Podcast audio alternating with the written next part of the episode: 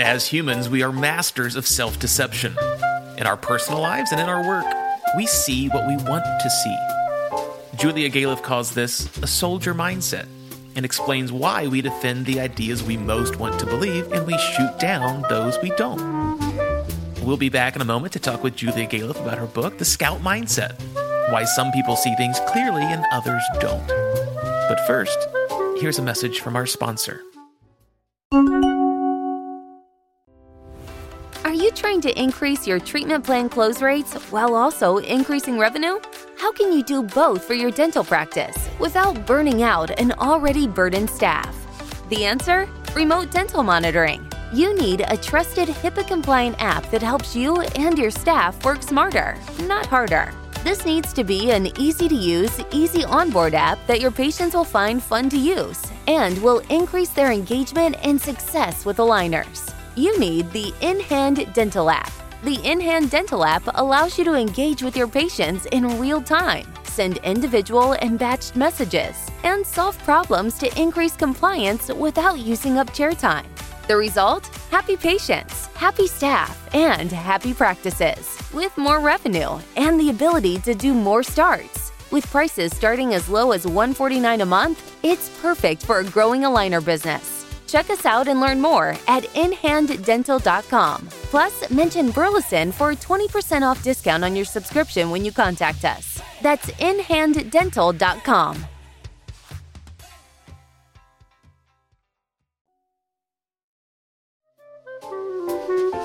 Julia Galef is the host of the popular podcast Rationally Speaking and is the founder of the Center for Applied Rationality. She has consulted for organizations including OpenAI and Open Philanthropy her TED Talk, Why You Think You're Right, Even If You're Wrong, has been viewed over 4 million times. And now she's the author of the book, The Scout Mindset Why Some People See Things Clearly and Others Don't. On today's episode, Julie and I discuss how our beliefs of the world adjust to accommodate our track record, why we cling to ideas even when the evidence suggests there's a better way forward, how to express uncertainty, and what it means to be intellectually honest. I'm excited to share these lessons and more from Julia's new book on another episode of the Burleson Box. Julia, thanks so much for joining me today. It's an honor to have you on the program. Thank you. It's great to be here. I love your new book. First, thank you for writing it. I know it took a ton of effort to get it did. Thank you for appreciating that. I, I, I, it did. I'm curious what motivated you to write about this subject and what is scout mindset?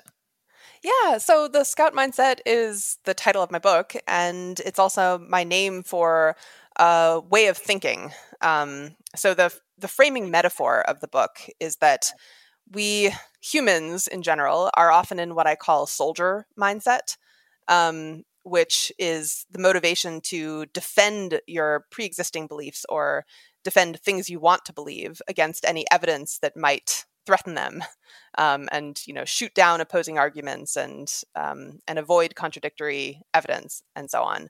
And so scout mindset is an alternative to that um, because the scout's role unlike the soldier is not to attack or defend. It's just to go out and see what's really there and try to put together as accurate a map of a situation or an issue as possible um, including things that you don't know or that you have uncertainty about um, and being willing to or, or even excited to revise your map as you learn new things and discover what you were wrong about.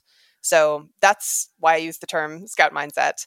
And the motivation for writing the book was basically, you know, I've spent the last 10 years of my life uh, being a writer and a podcaster and a consultant. And I ran some workshops uh, at a, a, educational nonprofit that I co-founded all about um, how do we improve our judgment and reasoning, especially about really important and complicated topics. And I just uh, increasingly came to feel like the the discourse around this topic of improving our judgment was missing this really important factor, um, which was the motivation behind our thinking. Uh, because you know most of the books and articles about how do we think better and reason better, they focus on giving people knowledge, like you know, here's a list of cognitive biases or here's a list of logical fallacies. And uh, I'm not saying that's not important because I think it is, but I think what's even more important is the motivation that you have to use that knowledge. Um, like, are you motivated to use that knowledge to actually examine your own thinking and discover flaws or biases you hadn't been aware of? Or are you motivated to use it to, you know, find flaws in other people's arguments that you wanted to shoot down anyway? and I think this is a common trope you're probably already familiar with if you, you know, go to any online uh, forum like on Reddit, there will be people who come armed with lists of cognitive biases and fallacies, and they just use that as you know a cudgel to like beat other people over the head with. and so I, yeah, this just seemed like a really important, uh, really overlooked element in good judgment um, that I I wanted to make more prominent, which is the the motivation that's guiding your thinking. That's why I love the book so much. And it, there, I mean, listen, that you know, there's other, there are other great books out there that talk about rationality. You go back to like thinking fast and slow or uh-huh. predictably uh-huh. irrational, but it, I think that was just like the primer because it just got you excited. Like, okay, this is where we fool ourselves. But your book goes, I think, in I shouldn't say a better direction, but uh, it takes it a, a step further and gives, gives you. Uh, I don't want to like nothing like dissing Daniel Kahneman on, on a podcast. Um, I it gives you practical tools to actually see and maybe identify scout mindset or to identify in yourself when you are clinging to the soldier mindset. I'd never heard that metaphor before, the scout versus soldier. And then I saw your TED talk. I was like, oh my gosh, this is great. So can you kind of maybe, I guess a, a next question might be, why is our default soldier mindset? Yeah, so I think this is a really interesting and important question, and I I spent a lot of time thinking and reading uh, to or you know researching this question because I really wanted to do justice to soldier mindset and not just write a book saying you know oh soldier mindset's terrible let's do this other thing instead um, because as I say in the book I I try to follow this principle um, called Chesterton's fence, um, which is that before you try to knock something down or or try to abolish something, you should make sure you really understand why it's there in the first place. Um, and the term Chesterton's fence comes from this essay by a, a British essayist named G.K. Chesterton, where he kind of tells this little parable of, you know, suppose you're um, you buy some property and you are out walking and you, you discover that some previous owner has built a fence across one of the roads and you say to yourself well i don't see any reason for this fence to be here let's knock it down um, and he says you know if you don't understand why the fence is there, you should be a little wary about knocking it down. So you should go off and make sure you understand why it was put there before you feel confident about taking it away. Uh, so anyway, that that is why I wanted to make sure I understood what is what is soldier mindset doing there in our brains in the first place um, before I tell people we should try to knock it down. And uh, the answer is multifold. I think there are multiple things that we try to use soldier mindset for. Um, but to just summarize, uh, we use soldier mindset to feel good and look good. Um, and so feeling good could consist of things like protecting our egos, you know, uh, defending beliefs about ourselves and about how we're, you know, good and virtuous and competent people, and we did the right thing, and we weren't responsible for the bad things that happened. Um, it could consist of feeling good about our lives or the world, you know, telling ourselves um, comforting narratives about how the world works that you know bad people will will be end up being punished and uh, everything will work out for the best and then looking good is it's about how we present ourselves to other people um, so uh, we sometimes defend beliefs that help us persuade other people like you know if you're a, a founder of a company uh, you have a strong motivation to convince yourself that everything's going great and you're going to be the next google so that you can feel more confident making those claims to other people, like investors, who you might want to believe those things.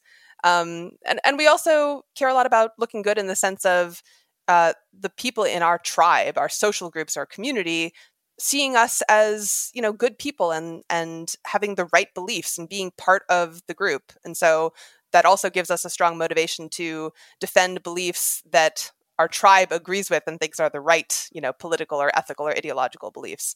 So that's just kind of a taste of all the things that we uh, use soldier mindset for. Um, and I, I want to acknowledge that those are those are totally legitimate goals to feel good and look good. Um, and I think those are very important part of being human. But I think that we don't we don't actually need soldier mindset to look good and feel good nearly as much as we kind of intuitively think we do. And that in fact, we can use uh, scout mindset to look good and feel good as well without all the, and then, you know, without suffering all the downsides of soldier mindset, like distorting our judgment. So, and you give, I'll stop yeah, there. It's, it's great. And you give some excellent examples in the book of people you would think and on the surface are very persuasive, but do it with a scout mindset. You talk about Jeff Bezos and how he Exactly. initially got his first investment. You talk about Elon Musk, right? And how they assign really low probability of success to companies that have been wildly successful. Can you kind of dig into why maybe soldier mindset backfires and why we won't see that scout is uh, is better? I guess. Yeah. So, you know, the one of the things that I didn't mention in my my long screed a minute ago uh, that we use soldier mindset for is to motivate ourselves. Um, so to you know convince ourselves that if we just work hard, we're definitely going to succeed at whatever project or endeavor, like uh, starting a company. Um, and and that can be motivating. That kind of false confidence that you're definitely going to succeed. Um, that can motivate you to work hard and persevere through hard times. But it also comes with the downside of, you know, not being true um, that you have this guarantee of success because entrepreneurship is a very risky and um, and chance filled business.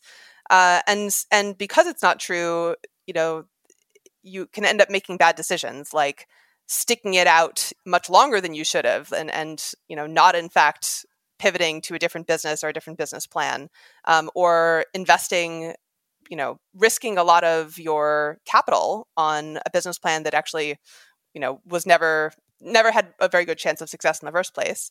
Um, or just like not spending the time to look for different plans that might be better than the first one you thought of and, and just committing to that wholeheartedly and not looking for something better. So these are all downsides of of over optimism in your business. And so it's much better if you can motivate yourself without having to believe falsely that you're guaranteed a success. And so in the book, I look at some examples of people who were able to do that. Um, very, very, you know, driven and hardworking and and quite successful entrepreneurs who believed from the start that yeah this is quite risky this you know this business will probably fail because most businesses probably fail um, and yet it's still an important and valuable thing to try and it's worth trying anyway and so elon musk is actually an example uh, in this category because um, most people don't realize this but when he first founded tesla and also spacex he believed there to be only about a 10% chance of success um, that, that either company would become successful. And he said as much from day one in you know interviews that he's given about his companies.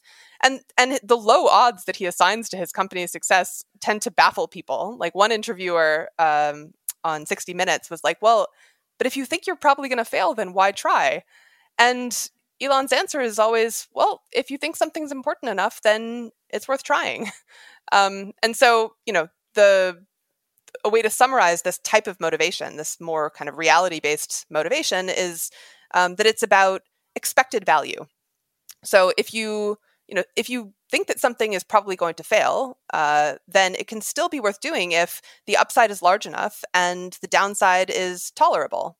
Um, and so for for Elon Musk, yeah, the upside of SpaceX or Tesla succeeding is huge, and the downside is tolerable. You know, he's not going to be personally ruined. Um, he can still try again with a different company, and he, you know, still felt like he would probably make some progress in um, helping electric cars or space exploration become uh, uh, more of a reality.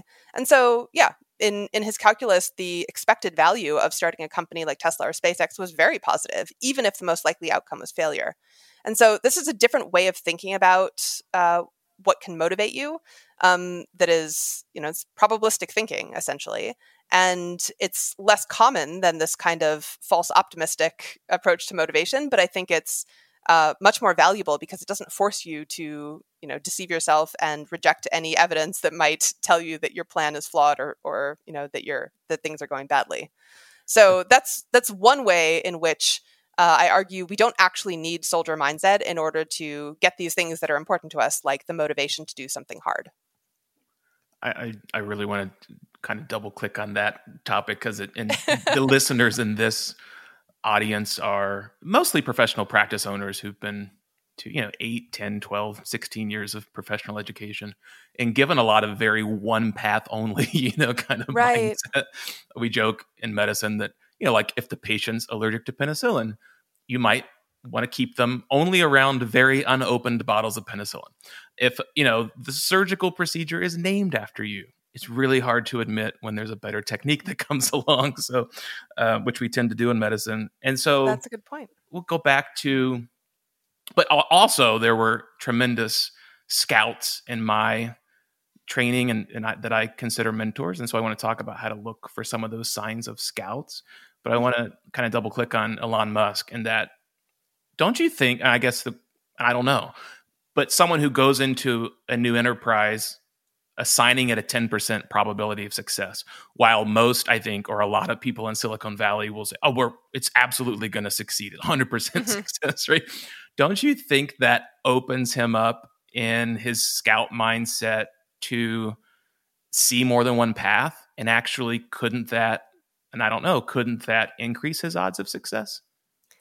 Uh, yes. So I think this is an underappreciated benefit of, you know, trying to think realistically about your odds of success at some endeavor.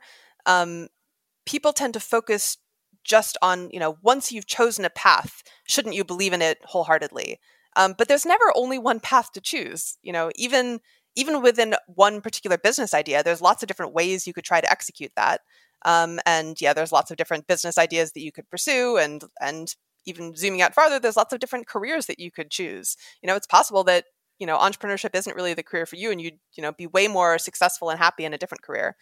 Um, and so you know trying these are difficult choices to, to try to weigh all these different possibilities and really think about uh, the upsides and downsides and you know what's worth risking.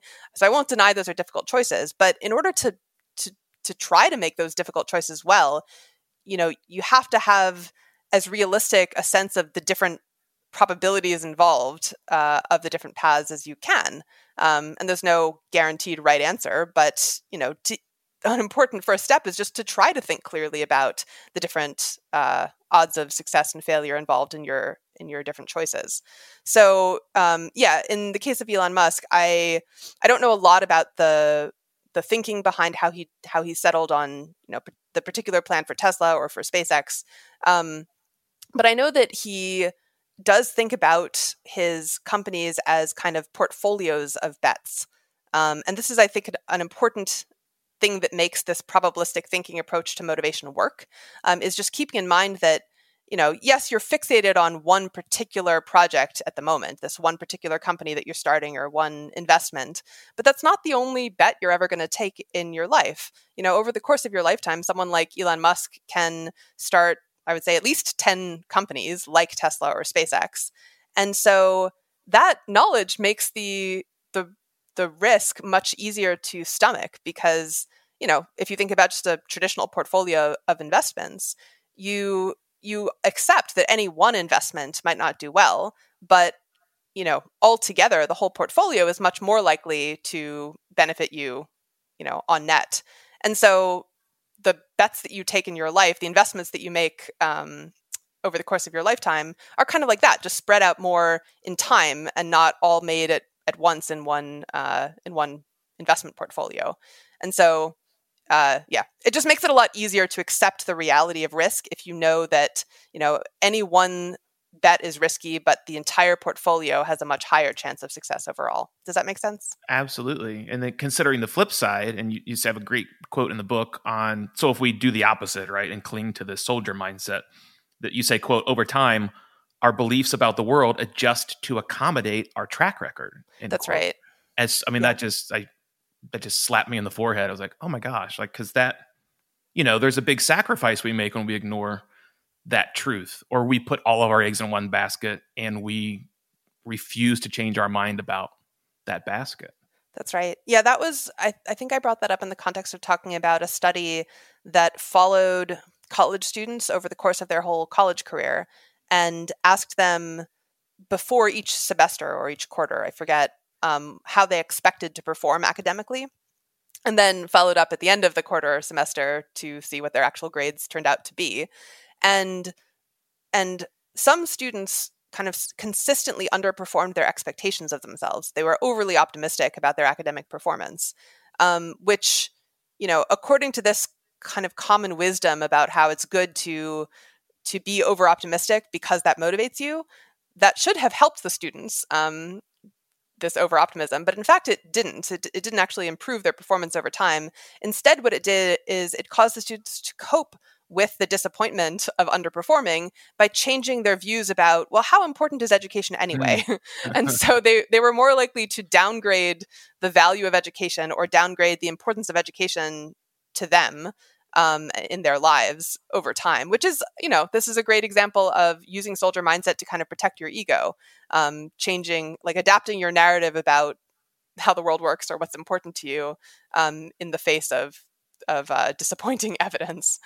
Um, might, yeah, and that's very understandable. I I totally get that impulse, and I've done that before too. It's just you know unfortunate to have to distort your picture of the world or of what you know matters in your life um, as a as a response to disappointment. I think there are better ways to deal with it. I agree. There's a lot of those in the book. That might have been Gabriele Oettingen's research, who's been on this program, and it was was met with a lot of skepticism when I think she published in the 90s. And at NYU, she was going against the grain of just think positive and you know everything will manifest in your life and she's like actually turns out with a lot of these studies the opposite is true um, but we oh, have yeah. that right in, particularly in this country. So about a quarter of our members are international and they don't seem to struggle with this as much and that this kind of oh, puritan work ethic in the united states of like just work harder and, and it'll come true you know that's not the case is it?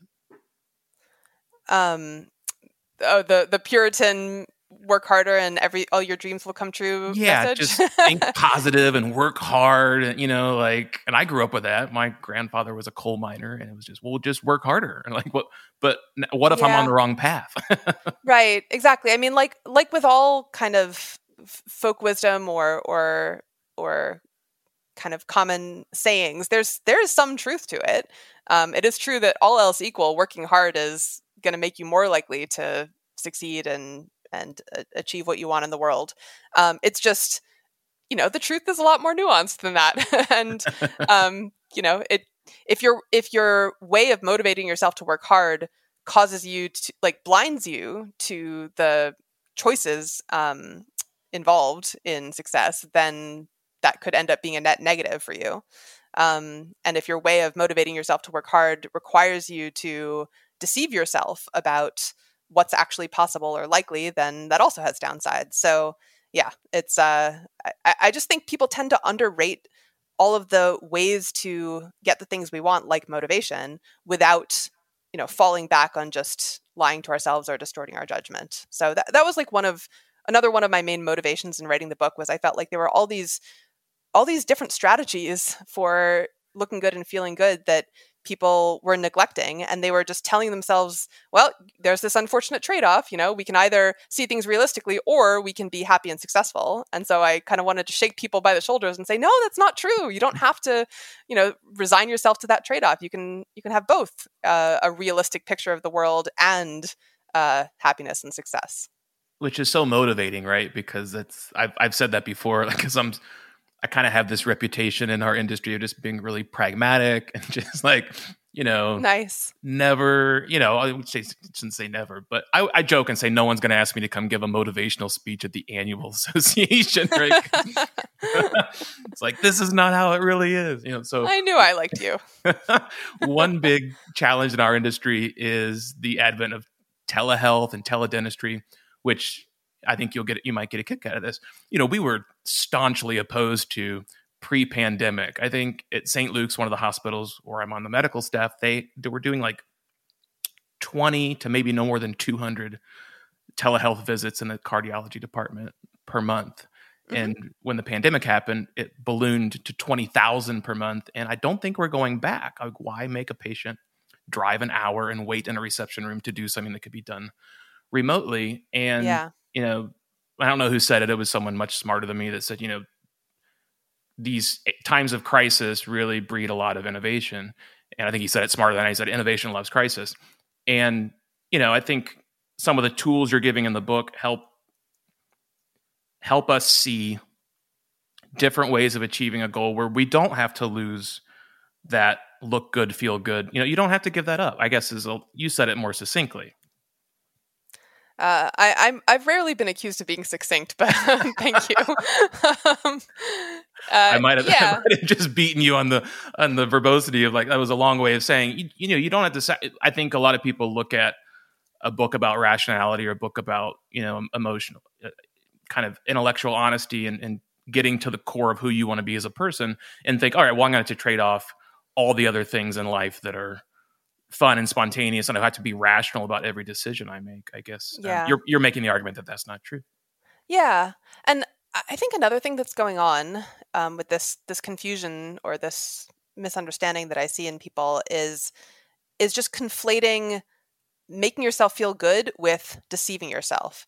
Um, and those are those are actually two different things. I, I, think of kind of two overlapping circles, like a Venn diagram, where one one of the circles is things that make you feel good or, or you know comfort yourself in the face of stress or fear.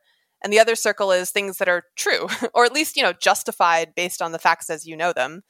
Um, and i claim you should be looking for things in the intersection of those two circles and that there are a lot of things that are both comforting and true um, and that people by default just aren't really tracking that distinction. And so they just they reach for something comforting and sometimes it's true and sometimes it's not and they're not really paying attention to that uh, that difference. But uh, but I argue since you can have it have both true and comforting, why not have both true and comforting?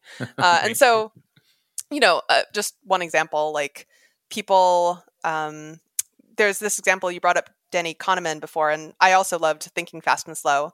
Um, but there's this one kind of almost offhand point he made in the book that I disagreed with, um, where he was talking about um, the c- potential upsides to uh, irrationality. And one of the upsides he brought up was essentially feeling good. And the example he gave was a door to door salesman who gets the door slammed in his face by some angry uh, homemaker. And so Danny Kahneman says, you know, uh, isn't it going to be much, isn't it much better to tell yourself, um, well, that person was just a jerk, um, rather than to tell yourself, well, I guess I'm a bad salesperson?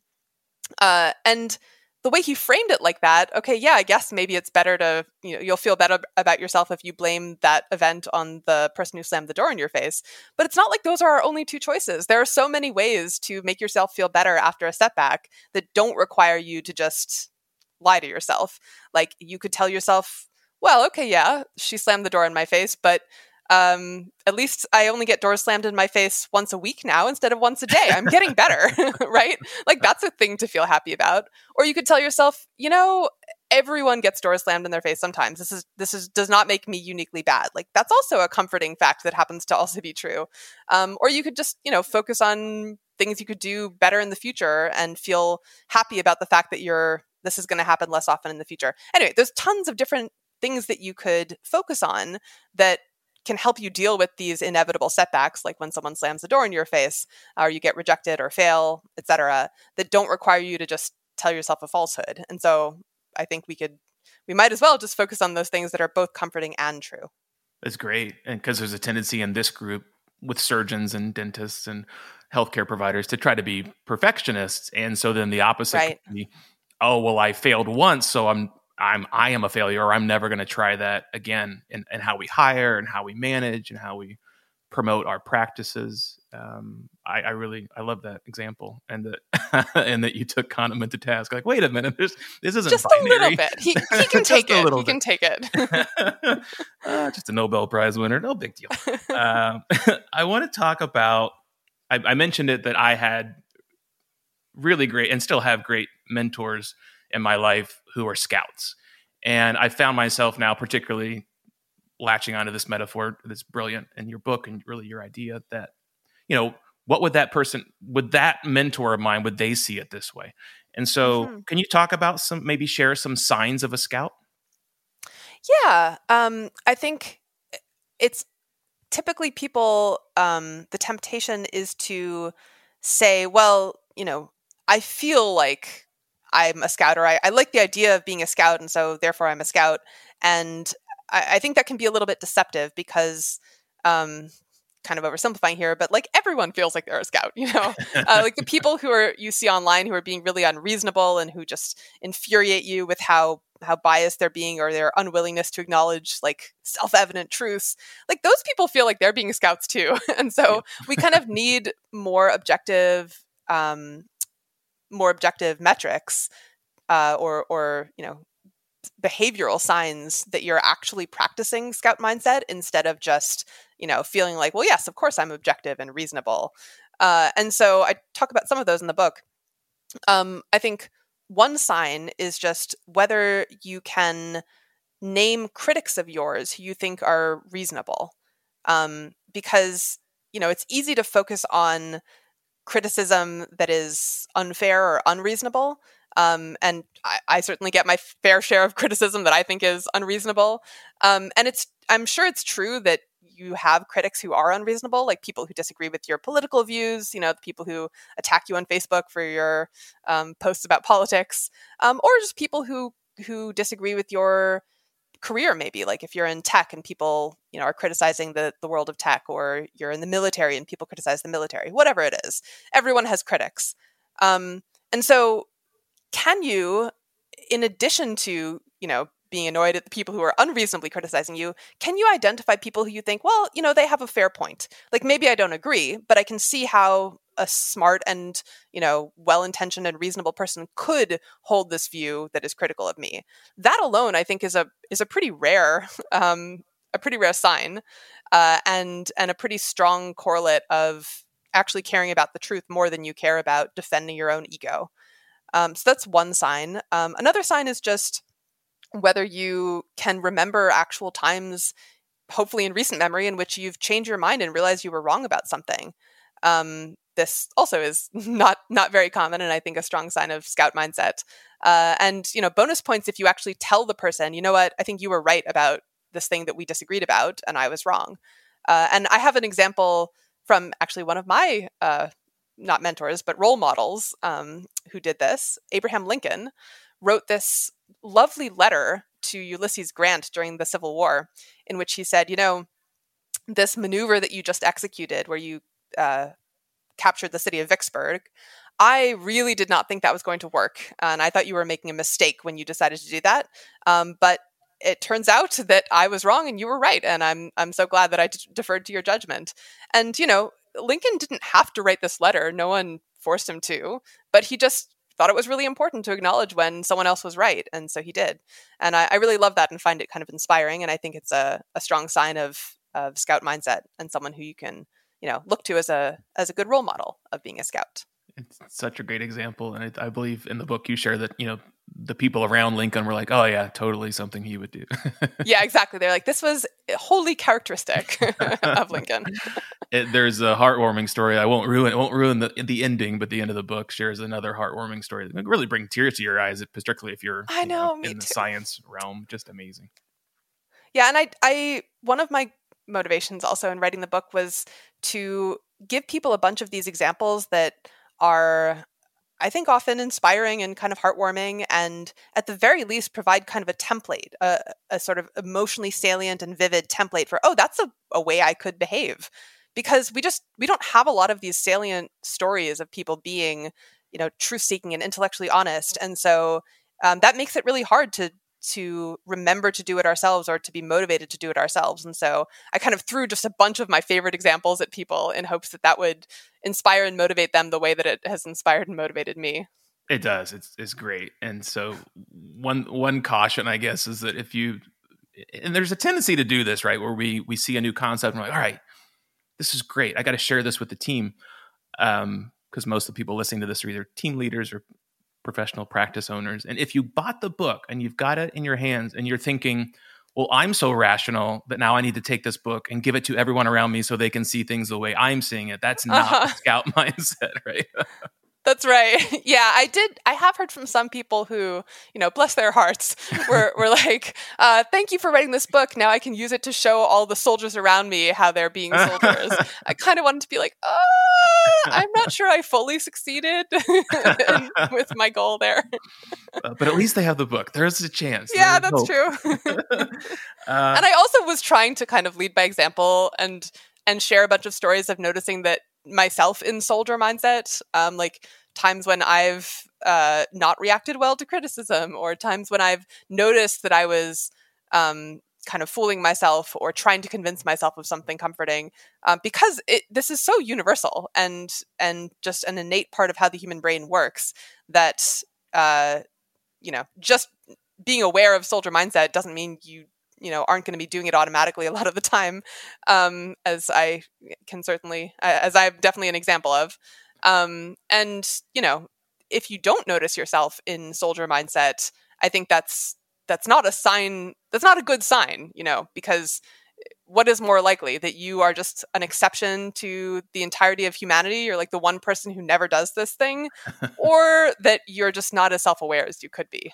Uh, and i kind of think the latter That's great. I, I don't know enough about evolutionary biology to make a wise comment on this, but it seems like our old like lizard brains, you know, just do inherently, even subconsciously, maybe. I don't. I'm curious your thought on that. Protect yeah. us from, you know, go back thousands of years, millions of years. We were pr- pretty good odds we were going to be eaten by a saber-toothed tiger or something, and so uh-huh. we're in this protective, kind of defensive soldier mindset, and then we bring that into a complex business environment with employees and key performance indicators and you know market statistics and our position and how we treat patients and medicine and science and all the things that have happened since then. And we kind of cling to that soldier mindset. Is that what are your thoughts on like the underlying kind of subconscious drivers that keep us in soldier mindset? Yeah i i thought about this a lot and i think at best we can kind of be speculative when it comes to evolutionary uh, psychology um, and and trying to explain why did we evolve this way. Um, but I do think there's some pretty compelling speculations um, that we can make about how this happened, and one of them is that we we're kind of by default very risk averse, like very um, wired to be afraid of taking risks, yeah. um, and that uh, that does include kind of social risks. So, as I've been as we've kind of touched on several times in this conversation, one of the main motivations behind soldier mindset is uh, a social motivation to avoid seeming, um, you know, wrong or incompetent or disloyal to your peer group.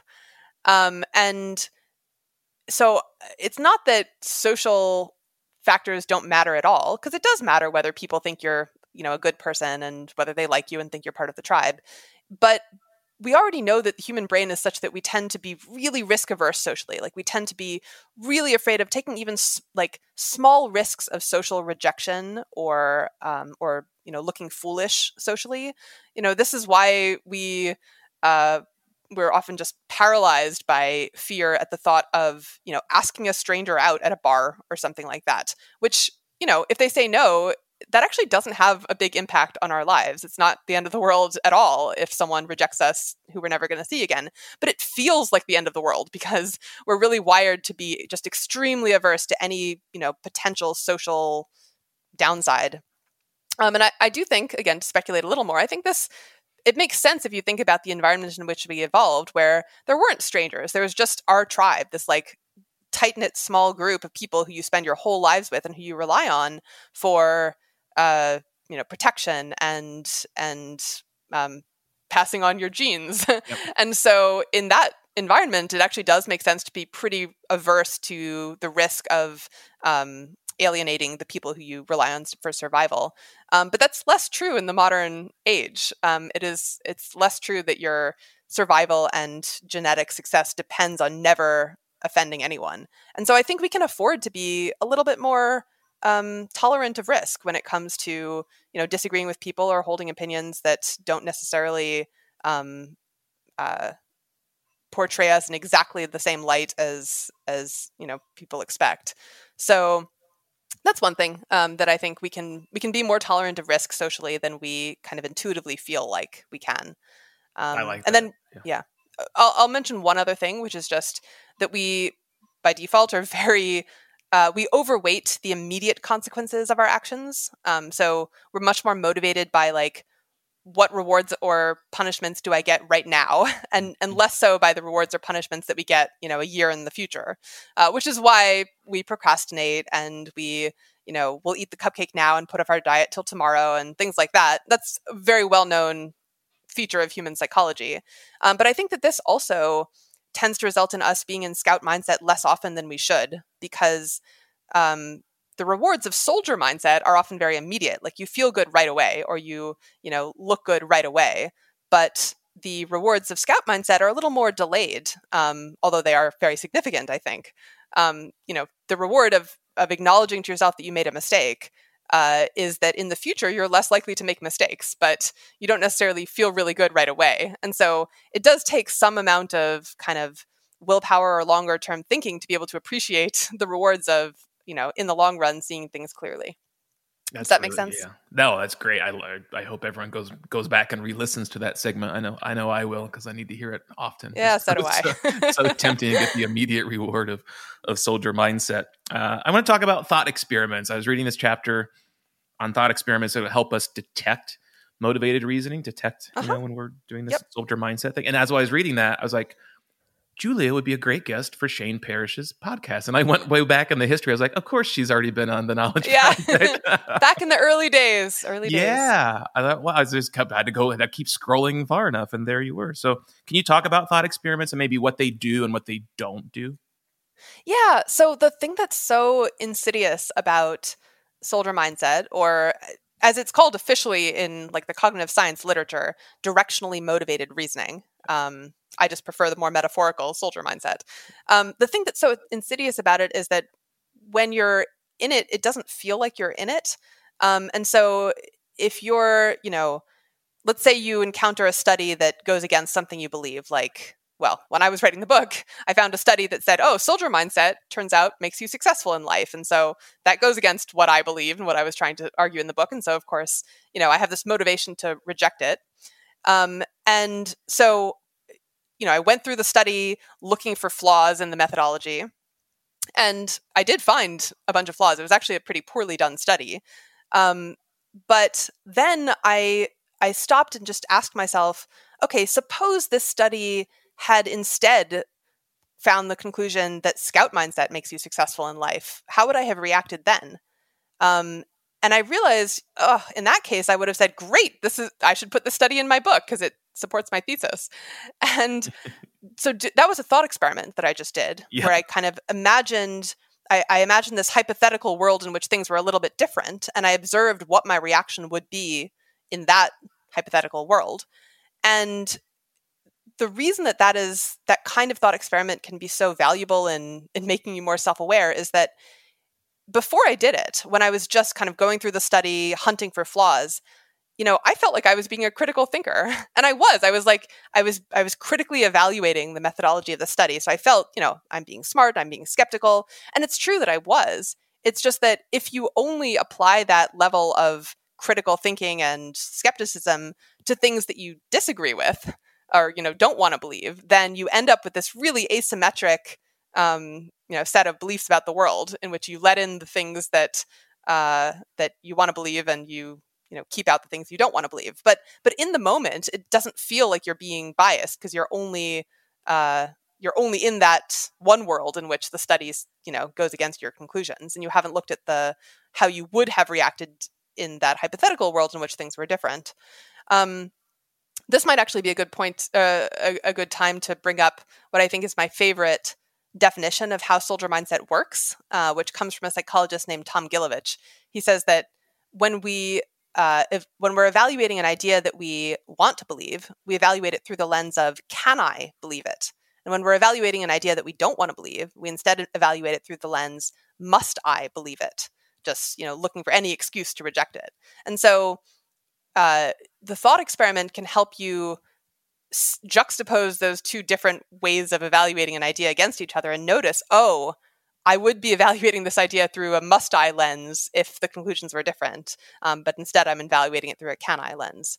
So that's one type of thought experiment. Um, but just generally speaking, thought experiments can help you notice when your motivations are influencing the way that you're reasoning and the you know the standard to which you're holding some claim. I think it's a testament to your book, and it's, it's evident when so people listening as you go through the book. It, it, to me, it was like, oh my gosh, like this is so good, and I think the reason is we spoke kind of offline that you could have written many versions of this book, but based yeah. on your intellectual honesty, you you saw a lot of research that just didn't cut it in terms of being able to put it into the text, right? Yeah, that thought so that thought experiment I did where I imagined the study had found had supported my conclusion instead of opposing it.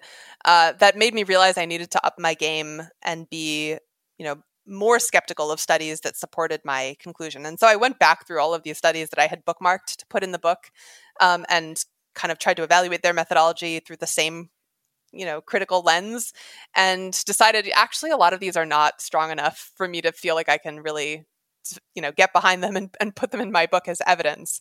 And so i had to throw a lot of them out and rewrite some sections of the book that i had previously written.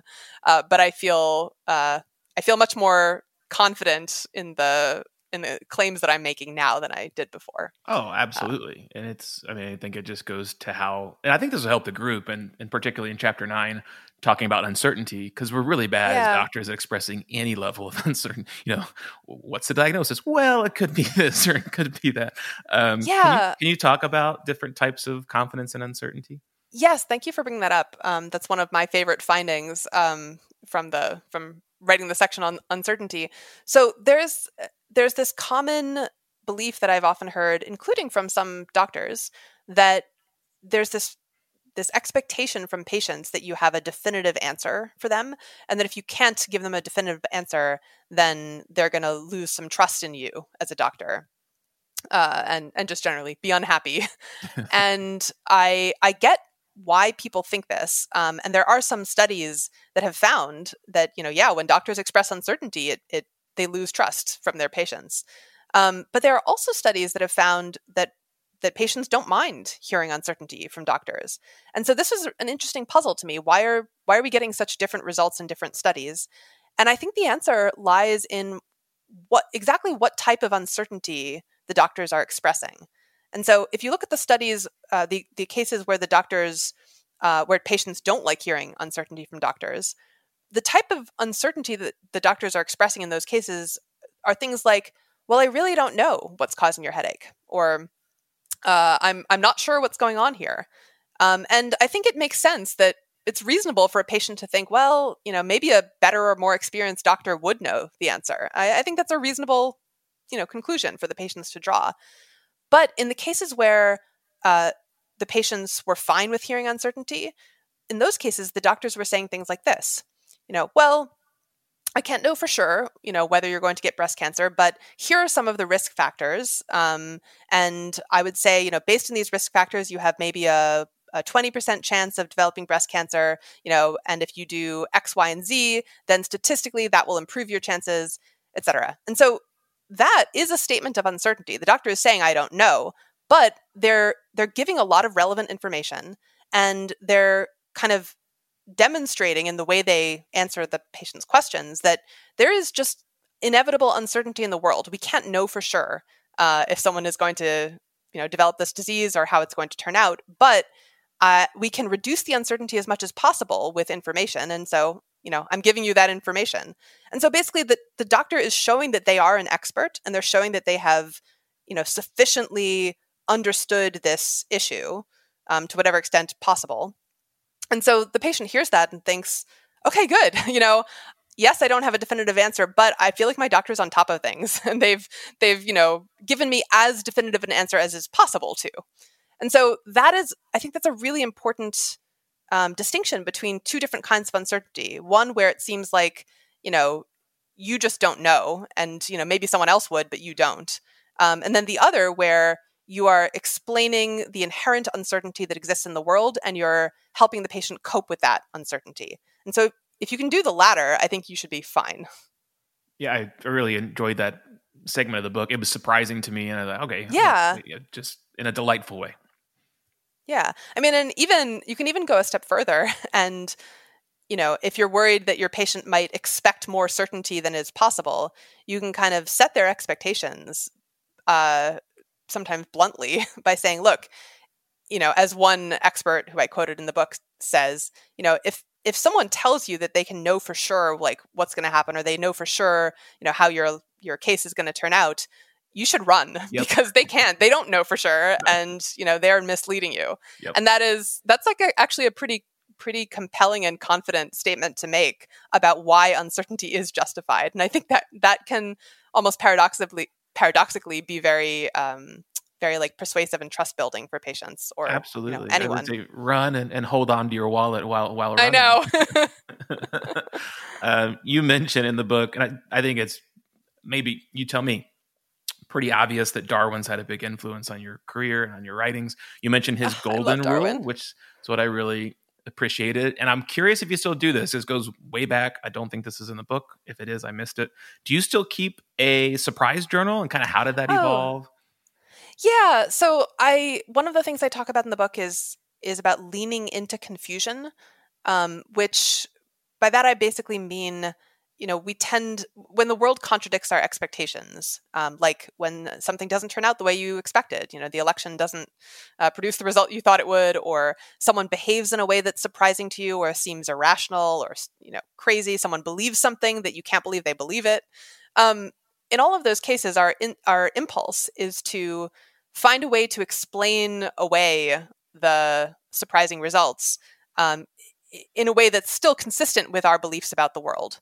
Um, so, you know, if I'm if I think I'm a great teacher and I get surprisingly poor teacher ratings, I could try to explain that away by saying, well, you know, the subject I'm teaching is hard, and students probably didn't like that it was a hard topic and so that's why they gave me low ratings or something. You can always find some way to explain away surprising data in the world um, that doesn't require you to change what you believe um, so that's a very understandable impulse but i think we should fight it and instead lean into confusion and be especially interested in things that contradict our expectations you know be fascinated by the fact that that you know these people seem to be behaving irrationally but that's that's interesting why why might their behavior actually be rational in a way that I can't quite see yet? Or why might this seem like a rational thing to do to them?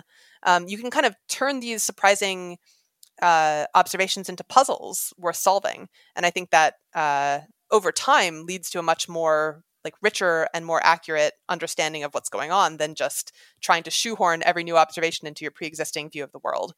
Um, and so, this, as you mentioned, this is something that Darwin was really good at. He had what he called a golden rule that he would follow, where anytime he came across an observation that didn't fit his theory of evolution by natural selection, he would force himself to really focus on it and, and obsess over it um, rather than ignoring it, as he would be tempted to do. Um, and that process of obsessing over things that didn't fit his theory ended up it, it, forced him to revise and refine his theory over time and ended up making it much stronger in in the end. Um, so, for example, his uh, one of these observations that he obsessed over was the existence of the peacock's tail, mm-hmm. which you know it didn't. His theory was uh, that features that help an animal survive will tend to last and and get passed down to future generations. And the peacock's tail was this huge, you know, five foot tall, unwieldy, gaudy thing that like if you imagine a peacock running from predators, like while carrying this five foot tail behind it, that does not seem like a feature that would help with the survival of the animal. And so Darwin, he said in a letter to a friend once that the sight of the peacock's tail made him sick because it seemed to undermine his theory that he'd spent years and years building. Um, but as after thinking about it for a long time, he came up with kind of a plausible explanation for how this could actually fit evolution by natural selection, which was that uh, evolution isn't just about features that help with your survival. It's also about features that help with your genetic fitness, uh, features that help you reproduce. And so, if some features, like a gaudy tail, uh, make you more attractive to members of the opposite sex, that can, in fact, uh, that, that can be good for your genes in the long run, even if it hurts with your survival chances in the short run. Um, and so, he didn't have the full uh, he had only sort of sketched out the beginnings of this theory, but it turned out he was he was really on the right track, and he he got that insight by obsessing over the the surprising facts that didn't fit his theory, and so that was something that I was trying to do. Uh, to some extent, maybe less obsessively or formally than Darwin, by keeping a surprise journal where I would just keep notes about things that were surprising or contradicted my expectations. Uh, and I, th- I think even just framing them as surprises is is kind of cool and it motivates you to, to notice them and kind of collect them in a way that we aren't naturally predisposed to do. Now, a quick word from our sponsor. Dr. Burleson here. You've heard that real estate should be a part of every investor's portfolio, but maybe you're unsure where to start. My good friend and colleague, Dr. David Phelps, leads an investor community that has ditched the traditional Wall Street model for the stability of real estate assets. They are called Freedom Founders, and they do real estate really, really well. David's Freedom Blueprint reveals exactly how much you need to retire. Some of my top clients have done the program. They speak highly of David and his Freedom Blueprint. With the certainty of their passive real estate investments, Freedom Founders members are free to spend more time with family or even leave the practice altogether. David has put together some special resources for my listeners. To access, just text Dustin to 972 203 6960 or go to freedomfounders.com forward slash Burleson. And now, back to the program. We've seen this in, in our profession, particularly, and there's a lot of orthodontists and dentists that listen to this, and that when direct to consumer clear aligners came out, you know, the knee jerk reaction to the group, particularly, was well, what's next? At home surgery, you know, pull, uh-huh. your own, pull your own wisdom teeth, which really was a lot about, you know, just doubling down on soldier mindset. You know, we're the specialists. How can a patient do this at a distance? Who do these, you know, Wall Street investors think they are? Uh-huh. And then there was a surprise. And that I think very quickly a million consumers said, Yeah, we think this is a great idea. And so one of the main direct to consumer companies went public. They're They've got an $8 billion market cap now, and there's millions of patients doing this.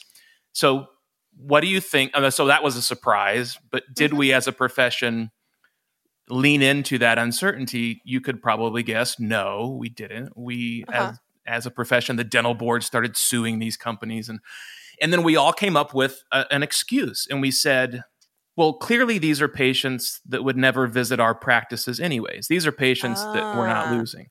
Right. See, this this is interesting. Yeah. Right? So so some really smart people from the University of Pennsylvania said, well, let's ask them. Let's go. And, I, and they did a really great social media study to identify these people that were tagging and posting that they've gone through treatment. And the methodology was pretty good, but the, the result was another shocker. Over half of the patients had actually visited a dental office first before choosing mm. to do this at home treatment. And we still are grappling with this in our profession, but I love your example of a surprise journal because the surprise to me was consumers do want this. What what are we not giving them was the next question. And so yeah, we started looking at yeah oh, our hours of operation and our fees and our pricing model and how we you know are flexible with billing their insurance and these direct to consumer companies are all providing that whereas you might imagine dentists and orthodontists are very, um, very much the opposite. You know, open eight to four o'clock Monday through Thursday. you know, kind yeah. of. So uh, I just That's thought you might enjoy really that cool example. example. Yeah, yeah. I, I, I, love that example. I wish I'd interviewed you before publishing the book. Um, no, I, I, think this is so. I'm not personally that familiar with the world of uh, of dentistry or orthodontry, orth- orthodontistry, um, but I I'm familiar more broadly with just the problem of you know trying to figure out how to satisfy a, a customer's desires and needs and you know i'm familiar with how frustrating it can be when the thing that you think your customers should want doesn't appear to be the thing they do want and it's it's you know it can be very frustrating like why don't you want this? Like why don't you see how good this would be for you? Um, but i think if you can flip that into a more curious mindset where you're like interesting why like it seems to me that it should be obvious to the consumer that this is like good and and useful and worth their money but it's not obvious to them. Why is that? Like let me try to figure this out. I think that that can be a much more useful mindset. Um and maybe my version of that um of that story about the reaction to the at home um, orthodontia is an example I alluded to a few minutes ago that I didn't say was from me, but uh, getting low teacher ratings. Um, when I first started teaching uh, at this educational nonprofit that I co founded, um, I was teaching workshops on improving your judgment. And and I, I was kind of surprised by my ratings being lower than I thought they would be, and certainly lower than like some of my colleagues who were getting higher ratings. And I had stories to explain that, like, well, they're, you know, whatever they're they're they're doing a lot of like rhetorical tricks to be appealing and i'm not willing to do those tricks and so of course my ratings are lower harumph um, but when i kind of thought about it from a more curious mindset i realized you know one thing that my colleagues are doing differently from me is they're they're working harder to make the material practically useful to their students um, and i was I was more focused on like, here's a thing that's interesting to me. Like, let me share it with you. and I was kind of failing to appreciate, I think, in retrospect, that you know people come to these workshops. It's not that they're not intellectually curious people, but like their main goal is they want want something that's, that's useful to them to justify the time and money they're spending. And I was kind of neglecting that, and so that did spur me to focus more on like what what can I say that's actually going to be useful to people, and just focus more on that in developing the curriculum and in in tracking the results of the of the classes. Uh, and that was a really useful kind of shift in my thinking about how to how to help you know be a good teacher and um, and provide something that people are actually going to want. I really like that. I think thanks for sharing that. You know, at that personal level, I think we're yeah. all. I mean, that's really what this is about, right? About being intellectually honest. It really it asks the reader, what kind of person do you want to be? And you know there's plenty of status ego comfort reasons to double down on our identity or to double down on our beliefs but that yep. not you know that isn't the way forward i don't think. And um i guess I'm, we're getting close to the end of our time together. I i guess a big question that might help our listeners is how do we hold that identity maybe a little more lightly you know and how can we maybe flip the script on it yeah. Um, holding your identity lightly is a, a phrase that I use. Um, it's kind of a play on a, a, phrase that I like from a famous essayist and tech investor named Paul Graham. He has an essay called Keep Your Identity Small, um, where he says, you know, things like politics and religion, most prominently, but, but lots of things can become part of our identities in that it makes it really hard for us to think clearly about them when uh, when someone disagrees with us or criticizes those beliefs, we take it very personally. It's almost like someone's, you know, stomped in your country's flag. It's that kind of feeling of of indignation um, and outrage. And and so, all else equal, it's best to just let as few things into your identity as possible. Uh, and so, I and a lot of people found this essay influential, and we tried to kind of avoid attaching any labels to ourselves at all, like you know I'm not going to call myself a liberal or I'm not going to call myself um, a American or a vegan or all of these labels that can start to become part of our identity.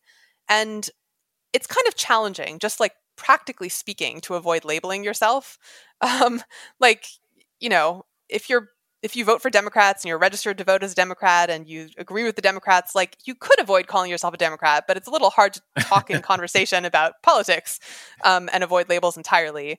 Uh, same thing for being an American and and you know or a liberal or yeah, it's just it's just hard to avoid identifying with things. And so what I wanted to focus on in saying hold your identity lightly is that yes, we're all going to have these things, these beliefs that are to some extent part of our identities, but we sh- we can still maintain some amount of kind of emotional distance from them, some detachment where we're still able to step back and say, yes, you know, the word liberal or the word, word feminist, that is a pretty accurate description of my beliefs.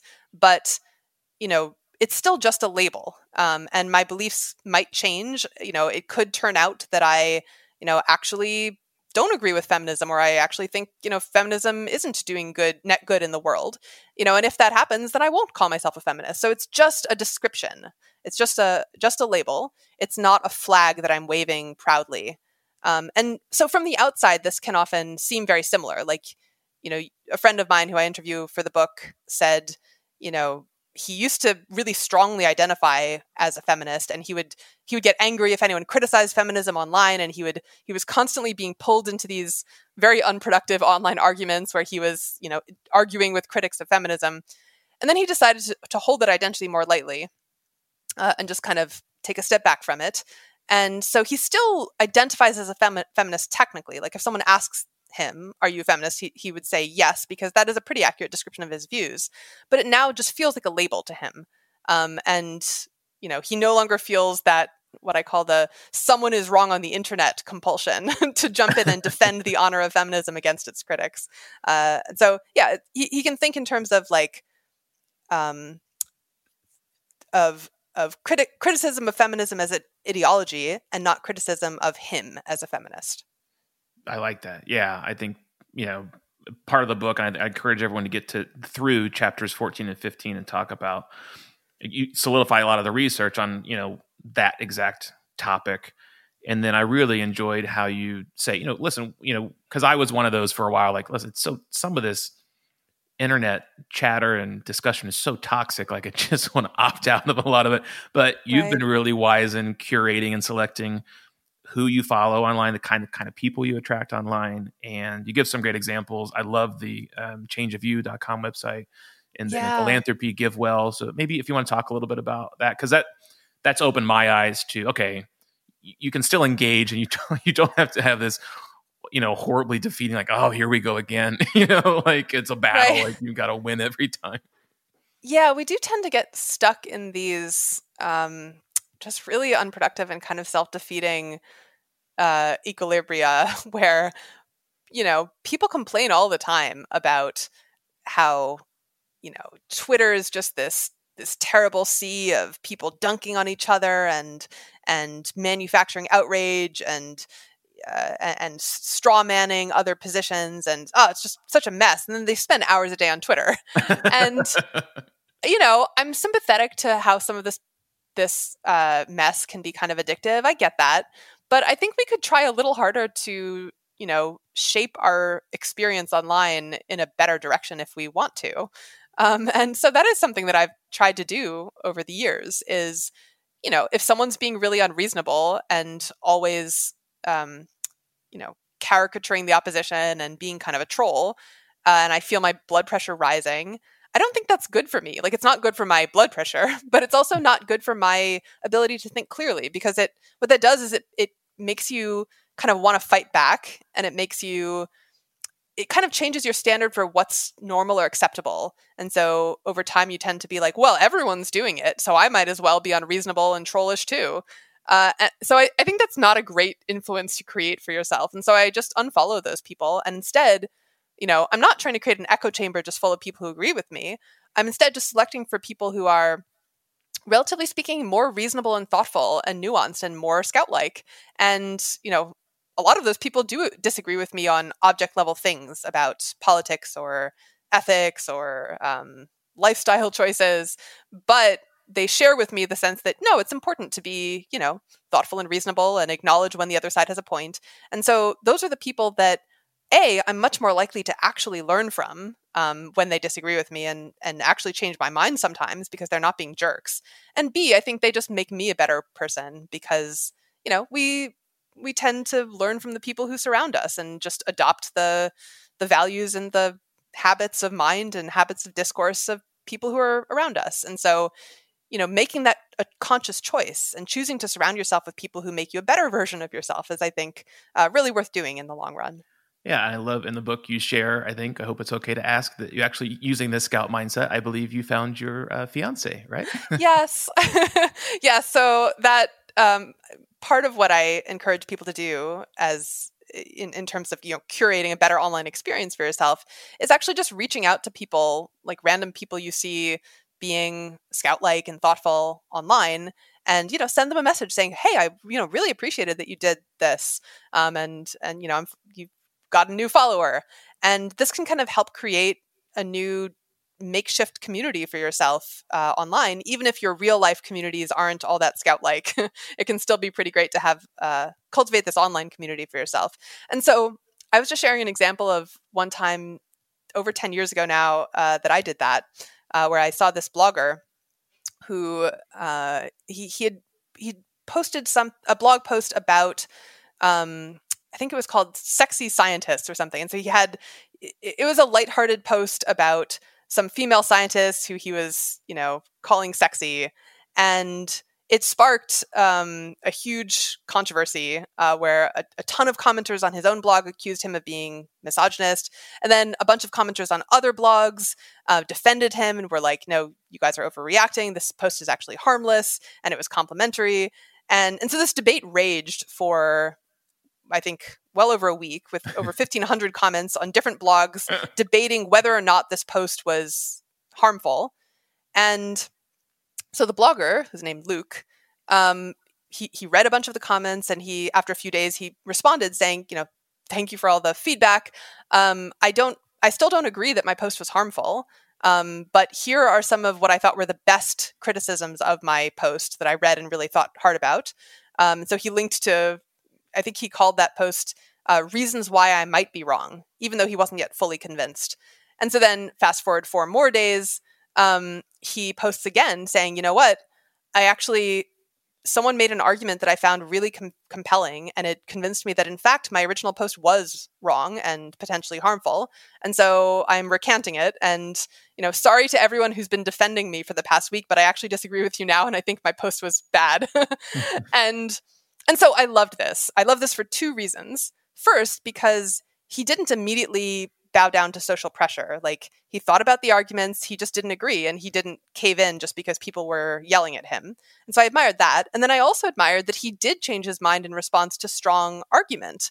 Um, and that you know when he did find an argument that he found compelling, he was like, "Okay, yeah, I guess I was wrong." And so I admired both of those things, and I I messaged him on Facebook saying that I had followed this whole affair, and I really admired how he seemed to really care what was actually true, and you know, not just about defending himself reflexively. Uh, and he wrote back, he's like, Oh, I, I feel the same about your work. Um, this is so great. And uh, fast forward 10 years later, we're now engaged to be married. and um, he's, yeah, his name is Luke, and I, I consider him one of the very best scouts I've ever met. Uh, and he's definitely one of my role models as well. So, not to get that. too too sappy, but um, uh, scout mindset can bring you love is the moral. That's a great example and i love that. I mean it's like we should all just remember that like little exercise on reasons i might be wrong which yeah. um, i had i worked with and heard of givewell before and i know you're a big supporter of it and i love that one of their main like menu options when you go to their website is here's the mistakes we've made. Here's yes. where we got it wrong. Yeah. It's so huge.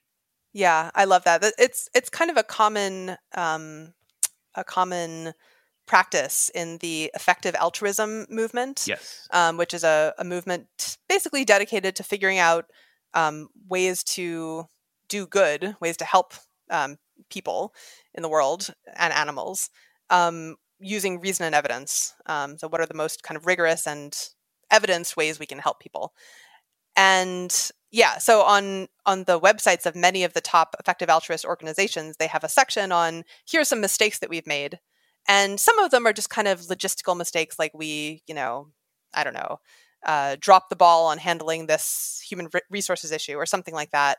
Others are kind of intellectual ways in which they've changed their mind and think, you know, we we were wrong to emphasize, you know, this cause area before. We now think that it actually isn't uh, doesn't have enough evidence in support of it, or we misinterpreted the evidence or something, and so we're changing our point of view.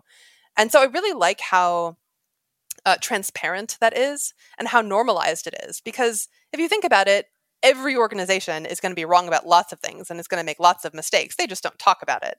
And so, uh, I, you know, I appreciate, I think there's this kind of group dynamic that happens where the more people and organizations are willing to talk openly about things they were wrong about or mistakes they made, the easier it is for other people to do, do that as well. So I think there's kind of a nice positive cascade that happens um, that I appreciate. Absolutely, it's it's really powerful. Um, I, I, I, you tell me if you don't want to answer this question. I, I am fair game. I just uh-huh. I've seen, I've read other areas where you've shared about your parents and about your upbringing, and there's a lot of yeah. parents who listen to this program who I think are trying to help instill the values of rational thinking and their children. And I'm this is just a hypothetical. So since you and I have just solved all the world's problems, in, done in the real world, yeah. now we can move on to the hypothetical.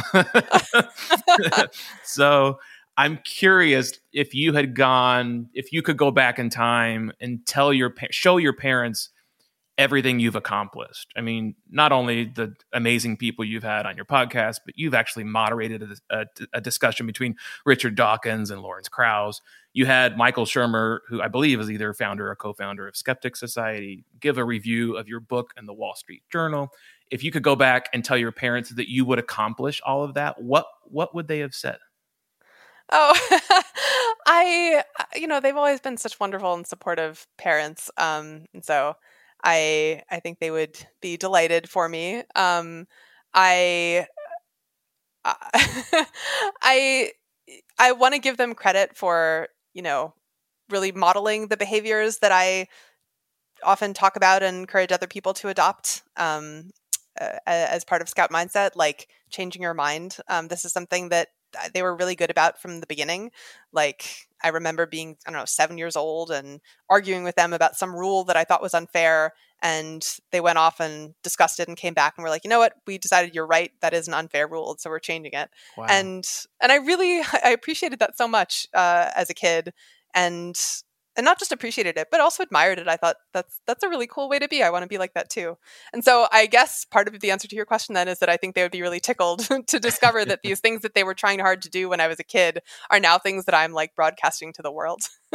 It's awesome. I, I kind of knew the answer, but I wanted to get it for the group. so, um, I love that. I mean, because I'm a, I have three boys, and so many times oh, you're nice. tempted to say, "Well, I'm the dad. That's why," and that's not your parents have such a better approach.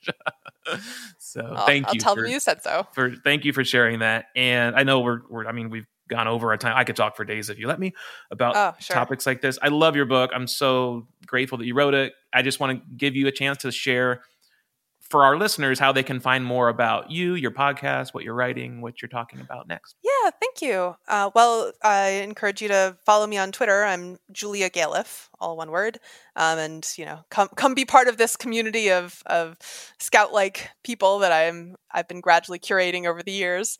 Uh, so you can follow me on Twitter. My website is just juliagalef.com, um, and there are links on there to the book, The Scout Mindset, and I have a YouTube channel as well, um, and to my podcast, which is called Rationally Speaking. Um, and you can also go to the podcast website, rationallyspeakingpodcast.org. Um, yeah, and that's it. It's been such a pleasure talking to you. Thank you so much. Julia, thanks for being here. It's an honor. Uh, until next time.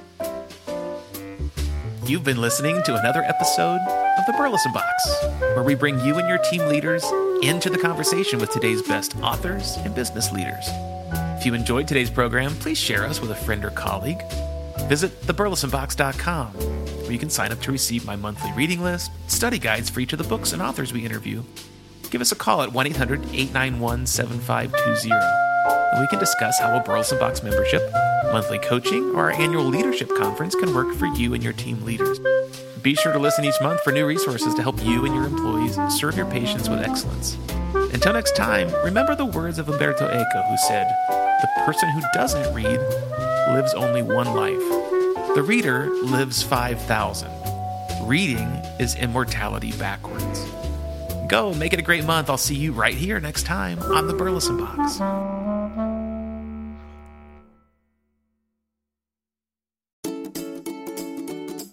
The last time you evaluated your credit card processing statement? Our partners at Stax are offering a free savings analysis for our listeners, where they will actually take your merchant statement with your current processor and show you where you're overpaying. Stax has saved orthodontics practices over 40% per month on payment processing costs. So don't wait. Get your free savings analysis today and see how much you're overpaying for your credit card processing. Go to staxpayments.com forward slash burleson dash seminars to schedule your savings analysis today. Plus, as a special offer for our podcast listeners, if you sign up today, you can get your first two months of payments processing costs waived from Stax. Once again, that's staxpayments.com forward slash burleson dash seminars. Stop overpaying. Start saving.